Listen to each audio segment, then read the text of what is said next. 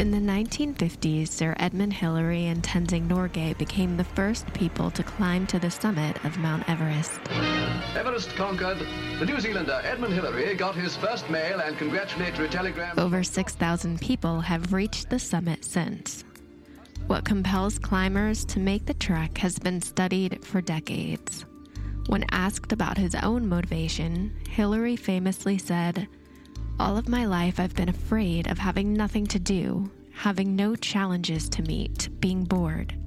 Life has been a battle against boredom, but I've been quite good at thinking up adventures and carrying them out. And that sentiment has resonated with the 6,000 plus climbers who have followed in his footsteps to the summit at the top of the world. To those who will never reach its peak, Everest still beckons many who will stand in its shadow and take in its grandeur from below. Svati Narula was one of those people. When Svati traveled to base camp to work in communications for an expedition, she thought there'd be a buffer between her and the perils of Everest's high slopes. But the mountain had other plans. I made a decision to survive. You're in that survival mode. The the idea of dying wasn't in my head. I knew immediately it was the worst case scenario. I was in a fight for my life situation. Whenever you walk out on these trails, you're in their house. I'm Louisa Albanese, and you're listening to Out Alive by Backpacker. In each episode of this podcast, we'll bring you real stories of real people who survived the unsurvivable. I saw the rope zip through the rappel ring, and I couldn't do anything. Learn what went wrong, what went right, and how you can escape if the worst case scenario happens to you. There is no way we would find anybody alive.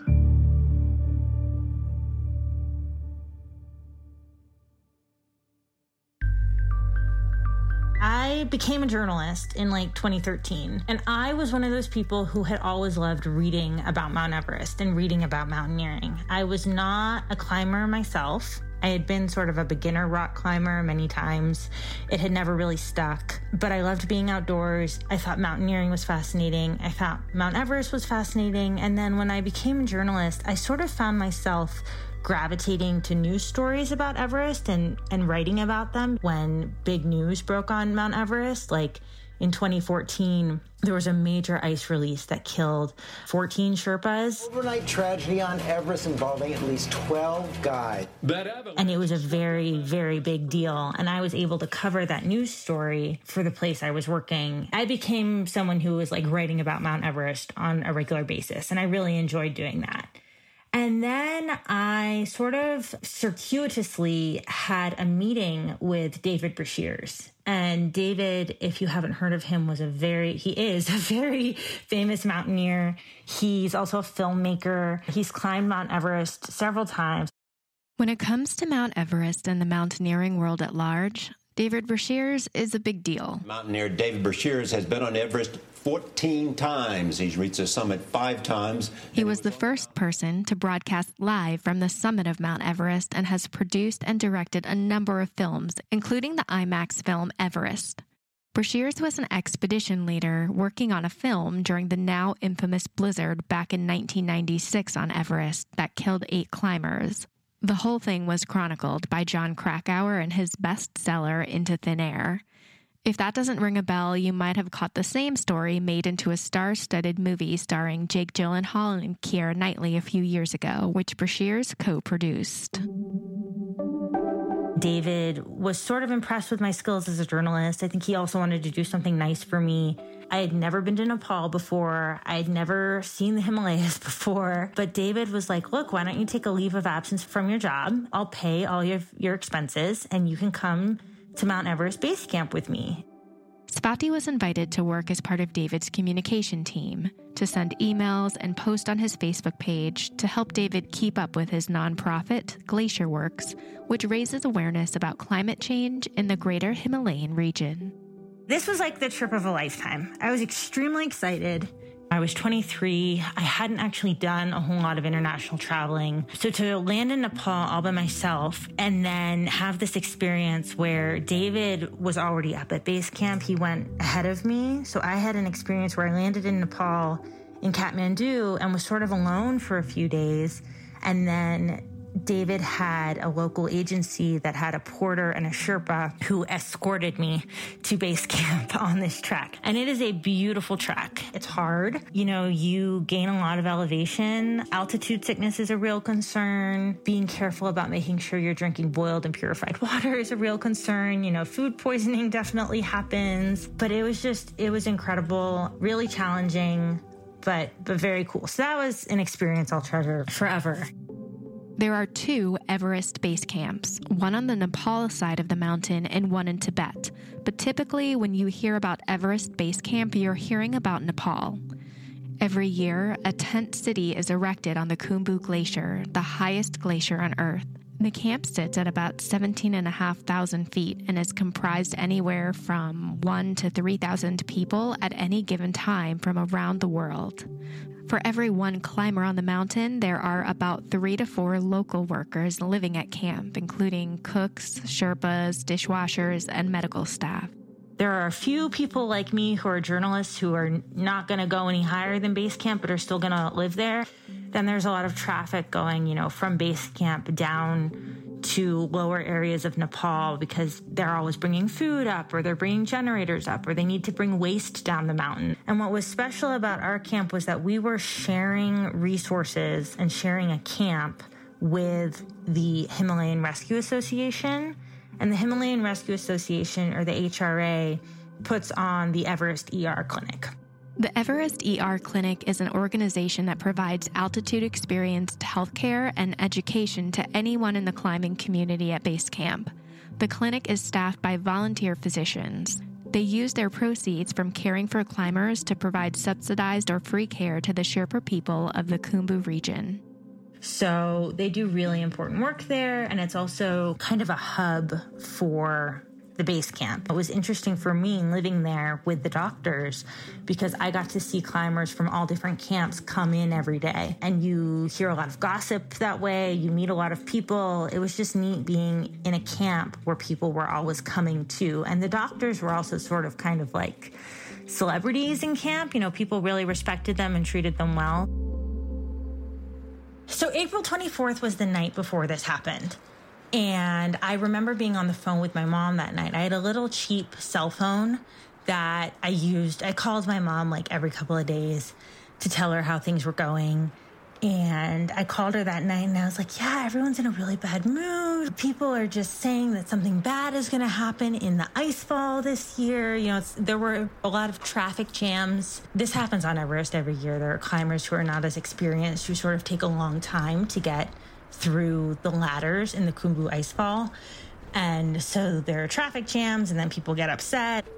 The Khumbu Icefall on Mount Everest is one of the most perilous sections of the climb that requires precision and timing to cross safely.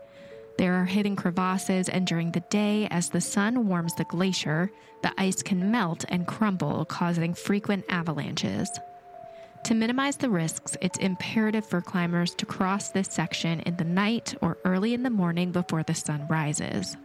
44 climbers have lost their lives on this section since record keeping started back in the 50s. The year before Svati was at base camp, an avalanche was triggered on the ice fall that buried 16 Sherpas, and all subsequent climbs were canceled for the season. With this in the back of everyone's mind, many of the climbers and guides that Svati met were on edge.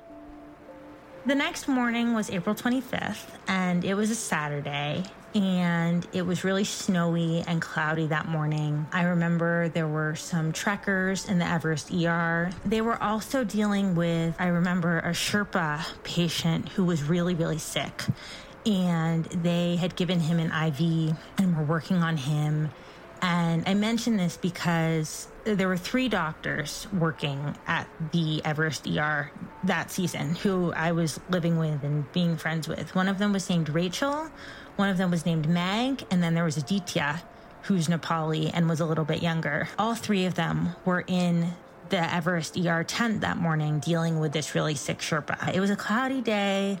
I remember that David, who was my boss, you know, was not in camp that day. He was up on Camp One of Mount Everest. I don't know exactly how many people were up on Camp One that day. I want to say like maybe 200 people. You know, it was a good contingent of climbers who were doing their basic rotations to get up. Climbers often ascend to Camp 1, just above the Khumbu icefall, and then return to base camp as part of their acclimatization routine. They were going to Camp 1, Camp 2, and down, which is just a normal part of climbing Mount Everest. And a lot of us were in base camp. And for me, I was in this sort of office tent that we had, and I was able to get on the Wi Fi that morning, which was like a really big deal. I was sending some emails, and I was thinking to myself, I'm hungry for lunch. It's going to be lunch lunchtime soon. And right around the same time, it looked like it got sunny outside. But I remember thinking to myself, oh, great, the snow is letting up and the sun is coming out. And I thought that was nice. And then I felt this swaying. And the best way I can describe how it felt is like being on a boat at sea when the boat is stopped. Like the boat's not going anywhere but you're just maybe at anchor or you know the boat you're maybe on a sailboat you're not moving and the sea's like pretty calm but you're still swaying. And that's how it felt. And my first instinct was thinking that someone in a nearby camp was like moving a boulder somehow. It's like the city of tents was like a mile long and so there were sort of well established trails to get from one camp to the other, and people were always sort of moving things around. And I really thought someone was moving a boulder. But then I realized wait a minute, this. This is an earthquake. I had been in an earthquake before, actually in Maryland, which is weird. It was only a 5.8 on the scale, but I remembered that feeling, and this was the same feeling. It was just much bigger. When we hear about earthquakes, we often hear about Richter scale ratings, which is used to describe the magnitude of a quake. When a number jumps up one whole number on the Richter scale, it's measuring a tenfold increase. So, a level 6 earthquake is 10 times more powerful than a level 5 earthquake, and so on. Of the millions of earthquakes that are recorded, only a tiny portion of them have been recorded to register above a 7, or what's considered capable of causing major damage on the Richter scale. And I registered, I think it probably took me like 10 seconds to register. Okay, what I'm feeling here is a very large earthquake. And I actually started typing in my email. I said, Hold on, I think we're having an earthquake. And then, like, wait, I should get up and like go look outside. Some of our uh, support staff was walking toward me. And I also thought, okay, this is probably a good opportunity to see an avalanche. The base camp of Mount Everest sits in a large valley or bowl. Six miles to the west of Everest is Mount Pumori. Avalanches are common on Pumori and are audible from base camp, but they happen far enough away that they're not really a threat. They also were primarily happening at night, so Svati thought she would get to witness an avalanche on Mount Pumori in the daylight from a safe distance away. It came out, it was sunny, to the best of my memory, this is something that was disputed later, but I remember it being sunny. I remember having a very good view of all the mountains around us I'm thinking I was just going to see like a nice little billowing plume coming down one of the mountain faces. And I also thought, okay, I don't think I need to worry about like danger from an earthquake because we're in a tent city. You know, tents don't fall down during an earthquake. It didn't occur to me that the mountains were going to fall down. But then, of course, you know, I and these two guys that were with me, we sort of are scanning around. And then we see this mountain ridge. Like it was the ridge of Mount Pumori. And it looked like the top of the mountain was just exploding. It was really unlike anything. It was hard to comprehend because it was just so unlike any avalanche I'd ever seen on film before. This really, it looked like the whole mountain ridge was exploding. And then it, it almost was tsunami like. If you think of a really fake tsunami, like the scene I always think of is like the scene in that movie Deep Impact where like Téa Leoni is standing on the beach and there's a giant like fake tsunami coming and gonna envelop the whole east coast of the US or whatever. It looked like that. It was really an apocalyptic sort of tidal wave of snow. And it took a second, I think, for all of us to register that it was actually going to hit us. We'll be right back.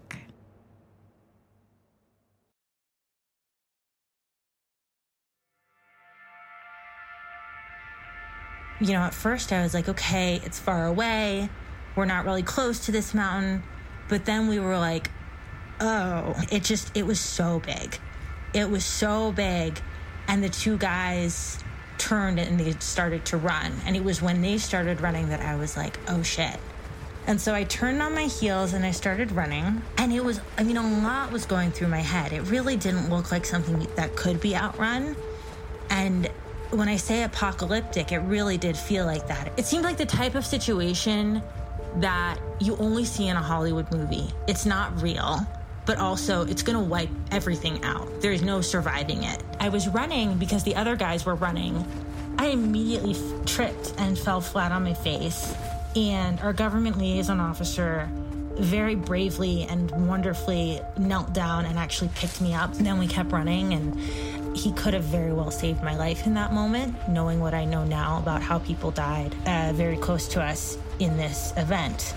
We're all able to run a few more steps, and then it hit us. You know, it was like a cloud of snow and rocks and wind hit us, and it was very, very forceful. I think, you know, something you could compare it to probably is if you've ever been in the ocean and a, a wave has hit you, you know, really hard and knocked you down. It was kind of like that. And I was fighting really hard to try to stay upright. I, I was afraid of being buried upside down or something like that. And what was flashing through my head was like, you know, I had seen Discovery Channel TV shows about avalanche survivors, and I was convinced that like a Labrador avalanche rescue dog would be coming for us you know? And that was what i saw in a lot of these tv shows was like avalanche rescue dogs. So i had these visions of like yellow labs who were going to have to come sniff us out.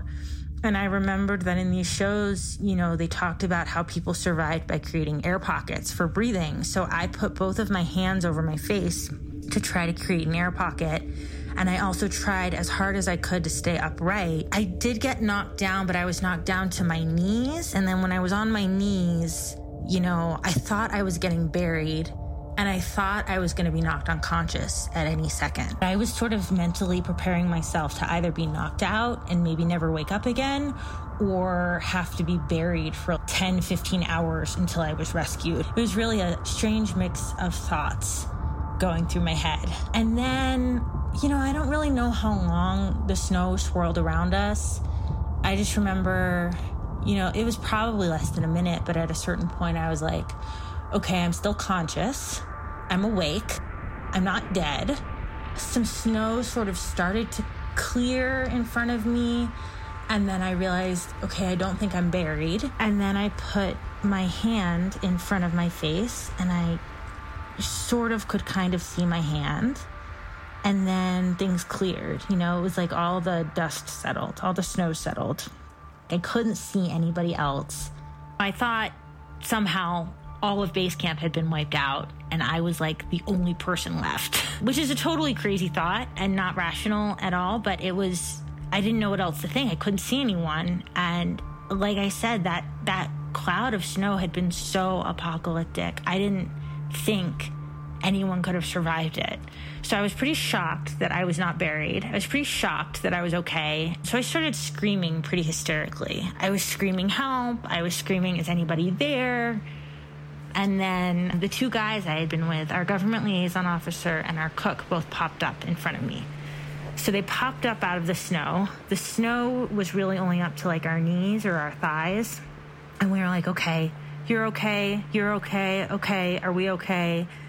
And then our eyes went to the north and we saw the remains of the Everest ER tent still standing. We didn't see anything else. The tent that I had been in was gone. Our dining tent was gone. Everything was gone.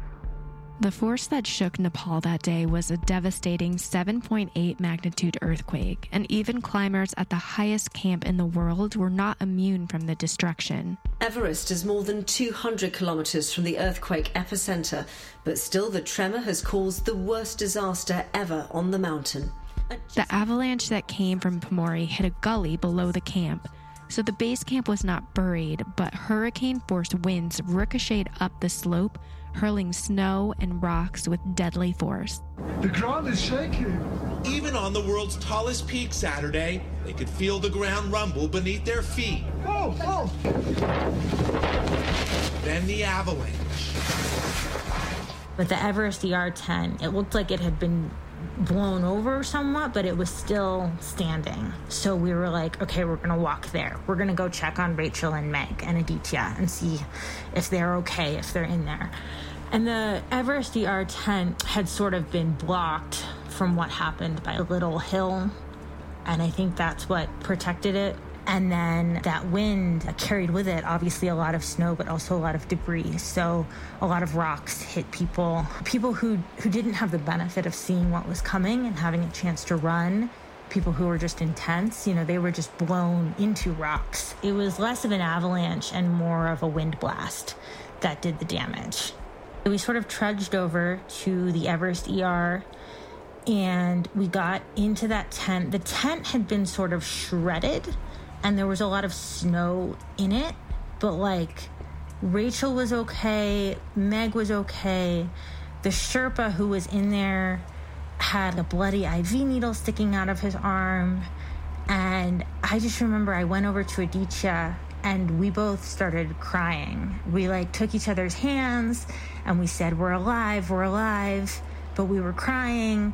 And Meg came over and she said, You know, you need to get warm, get under these blankets. But there were these blankets that the Everest ER had that were on a bench, but everything was coated in snow. I think, you know, shock was setting in and we were trying to sort of like pick up these blankets that were coated in snow and there was snow everywhere in me. Like there was snow in my bra, there was snow in my underwear. I was freezing. I like couldn't move. And Aditya and I were like trying to pick up this blanket under inches of snow and sit down next to it. We sat down, we cried. I think I pulled out my cell phone because I really wanted to call my mom, and there was no service. You know, people who were up at Camp One, they were radioing down to us at the Everest ER saying, you know, we just had an avalanche. We're all, you know, like really freaking out. We're in danger. And then us down there, we were like, yeah, tell me about it, buddy. We know, like, this happened to us too. And then meanwhile, people down at the other HRA post in Pheriche also had their own emergencies. So it was chaos, I guess. And people started coming into the ER tent, and there was a lot of blood. And I remember some some man tried to help me because I had a lot of snow on my hat in my head, and he took my hat off, and there was all this blood and I thought I was going to faint. I was really freaking out. And it turned out it was just a small injury on my head. It was from a rock that had hit my head, and there was some blood, and it was not a big deal. But it just seeing the blood really freaked me out, and seeing the IV needle sticking out of this patient's arm really freaked me out. Rachel and Meg had sprung into action, and I know that's what I think we all expect from people who are trained in wilderness medicine but they were put in like a crazy situation here to have to manage this chaos and manage a massive amount of casualties and traumatic injuries. And meanwhile, we were still hearing like smaller avalanches on different mountains in the vicinity. I had sort of a sharp pain in my chest, and I sort of started to wonder if maybe I had a punctured lung or something. And and by this point, a bunch of doctors from other teams had all showed up. So so now the Everest ER was just like full of doctors, full of guides. Everyone was helping. I felt really helpless. I had this pain in my chest. I was afraid that I might be one of those stories of people who they survive the incident, but then five hours later they have an injury that no one knew about and then they die after. You know, I, I really didn't know. I was so panicked. So a doctor ended up putting a sleeping bag over me to keep me warm because they could tell I was in shock. She put some gauze on my head where I was bleeding, and I sat there And, you know, then I saw a couple of people with really bad injuries who were in sleeping bags as well. And then the guides and the doctors started zipping the sleeping bags closed over their heads, which I took to mean that they, you know, they were dead. And it was really just so surreal to be sitting there and seeing, you know, bo- sleeping bags that had been turned into body bags. I eventually said to Meg, the doctor, I said, Meg, I have this pain in my chest and I'm concerned. And she was like, okay, why don't you walk down to IMG? IMG and Himex are large guiding companies in different parts of the camp that had not been damaged by the blast of the avalanche. Both IMG and Himex had their own doctors, and through radio communications, the doctors at their camps were preparing for the incoming wounded from Everest DR. And it was a really, really scary walk. There were some aftershocks. The trail from one end of base camp to the other is already sort of icy and like slow going, and everything was just covered by debris at this point. I mean, whole toilet tents had been blown over. There was like poop everywhere. There was toilet paper everywhere. There were, you know, packaged foods and books, just all sorts of things that you would find in base camp were just scattered around. And so I was sort of trying to gingerly walk and not trip. And then there were aftershocks, and it was really scary. And I saw a man who was lying face down at the bottom of a hill at one point. This whole place is pretty hilly. And I thought, okay, that's probably another dead body. But then I remembered, because I've read all these books, you know, I remembered the story of Beck Weathers, who was like left for dead when he was on Everest in the 90s. Svati is referring to an event during the 1996 blizzard that killed eight climbers. During the storm, climber Beck Weathers was left for dead twice by members of his climbing party who deemed him beyond help. But miraculously, 24 hours later, he woke up on the mountain from his hypothermic coma and self rescued. So I thought maybe this person isn't dead. Maybe they're just really injured. And maybe I'll be the person who, you know, helps them. And I in order to be like a good person, like I have to go check them out. It was a really hard moment because I was so scared. And getting down to him wasn't really easy. He wasn't really on the path I was on. So I had to sort of scramble. But I was like, I gotta do it. It's the right thing to do. You gotta go check this person out. You gotta check for a pulse. But I was scrambling down toward him. And then I saw his his skull and it looked like his skull was broken and i was pretty sure what i was seeing was a fatal injury and so at that point, it was a very, very strange feeling of like relief that I knew I needed to just keep going where I was going. But also, like, I, I mean, I don't know, nothing prepares you for seeing a scene like that, I think. And I, to this day, I don't know who that was. I've never attempted to sort of match up the list of people who died at base camp with that person I saw. I continued and I went to IMG and they had some doctors evaluating people. I showed up and I immediately started crying. I was like, I need to be checked out by a doctor. I came from Everest DR. I was just sort of inconsolable crying and they were like, okay, come come here. So it was the dining tent for the Himex climbing team and I was in there, and there were five other injured people. I think they were all Sherpas. And then there was one other guy who I'd met before who was an English climber. And he had come in, he said he had some broken ribs. He said that one of his teammates was dead. He was like also in shock. The Sherpas weren't really saying anything. And then there was this doctor who I, I don't know if he was the Himex team doctor or a doctor from another team but he was sort of taking turns evaluating all of us. And we were all in the tent together when there was a really big aftershock, and we heard a really big avalanche, and we were in the tent so we couldn't see where it was coming from. The English climber I mentioned, he just muttered, We're fucked. And I was like, oh my God, are we all just gonna be dead by like different avalanches by the end of this? You know, it was really, I can't emphasize enough just how scared we were and how uncertain everything seemed. And then I think there was also at the same time, as I was sitting in this tent and seeing this doctor evaluate people and giving people medicine, I was like, you know, we have a lot of advantages here. You know, we have a lot of technical clothing, we have a lot of food that can be used as emergency rations, we have a lot of doctors. There's like a high concentration of doctors at Mount Everest Base Camp, and a lot of tents and sleeping bags and first aid kits, and just so much stuff to survive an earthquake. And we knew I think in the back of my mind, at least, and in the back of a lot of other people's minds, was the fact that like the rest of Nepal was in really big trouble. The aftermath of the avalanche was devastating. 19 people were killed at base camp by the blast, and around 50 others were injured, although that number varies depending on what report you read. Things were much worse for Kathmandu, the capital of Nepal. The earthquake and its aftershocks killed an estimated 9,000 people, injured many thousands more, and damaged or destroyed over 600,000 structures in Kathmandu and nearby towns. There's no safe place to go, really. I mean, I think sometimes when you're in a survival situation in the wilderness, getting back to civilization is the goal. But here, the civilization in Nepal, getting back to that was not necessarily going to be great. After this doctor checked me out in this tent and told me I was fine, he was like, You sprained something, you're fine. There was one tent for the walking wounded, one tent for the critically injured. Where I think Rachel and Meg spent all night working on people who had really, really severe injuries. And then the tent for the walking wounded was the tent where I spent the night.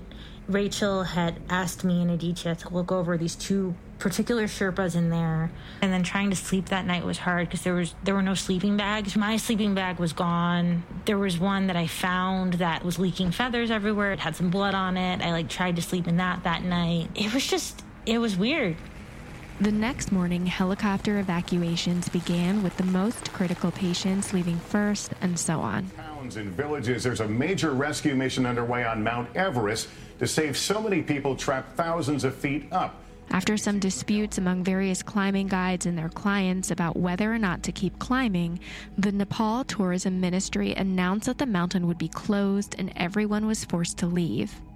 Base camp went from a small tent city of 800 to 1,000 people to just 1 to 200 people over the course of a week.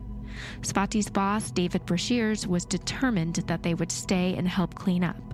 The Indian Army also arrived to support the evacuation and cleanup efforts.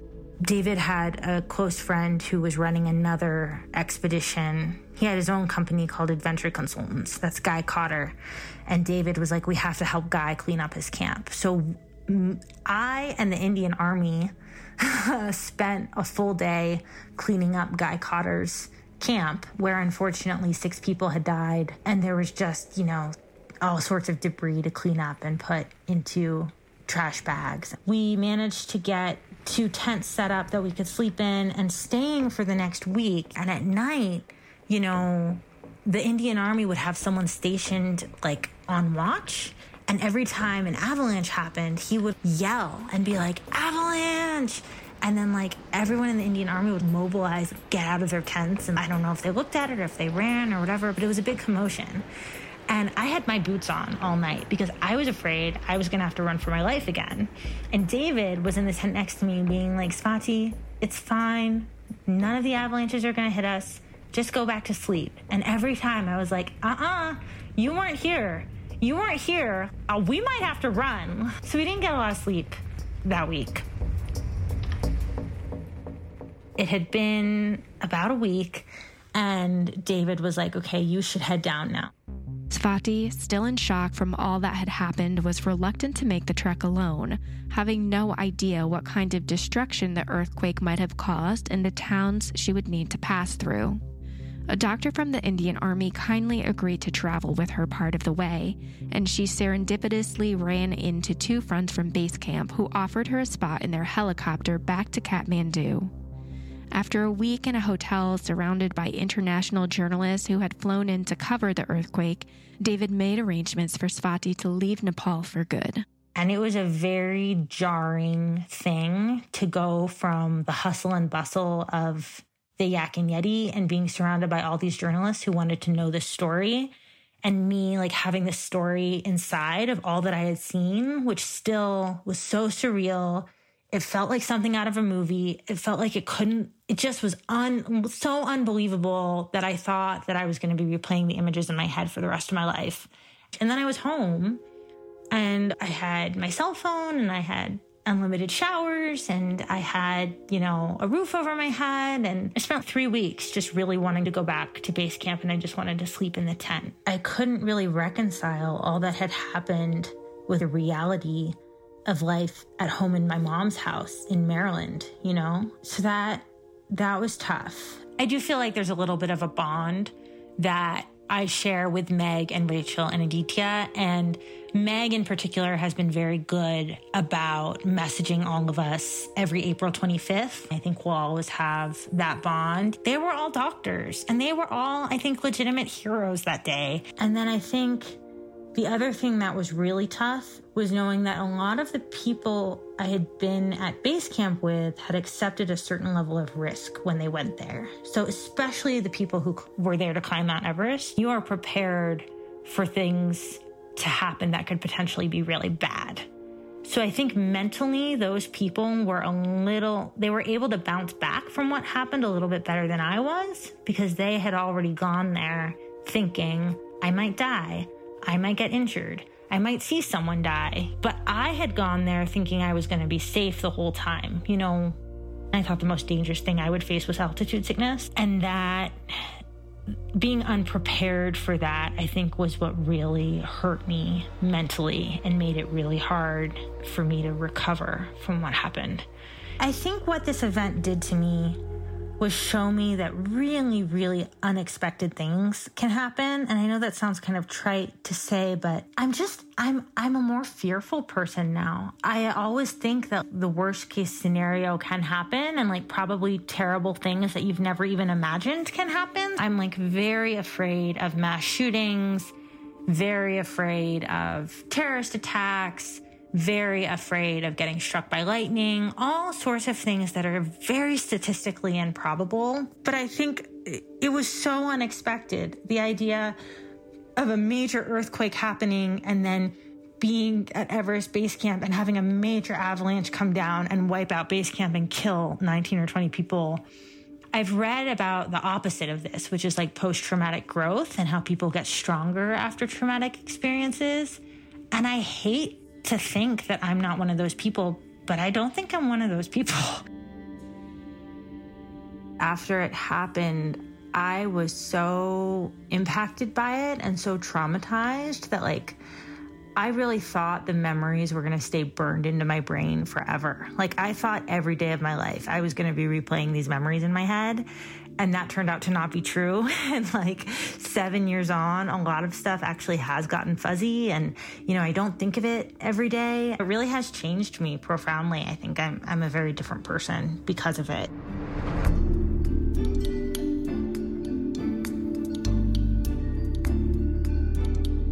This episode of Out Alive was produced and written by me, Louisa Albanese, along with Zoe Gates. Editing was by Zoe Gates. Scoring and sound design was by Jason Patton. Thank you to Svati Narula for sharing your story with us. Thanks to listening to Out Alive, and if you have a backcountry survival story and you're interested in sharing, you can email me at outalive at outsideinc.com. Out Alive is made possible by the members of Outside Plus. Learn more about all the benefits of membership, like access to Gaia GPS and expert-led online classes at outsideonline.com slash podplus. You can get 50% off your membership by using the code OUTALIVE50. This season is brought to you by Ricola.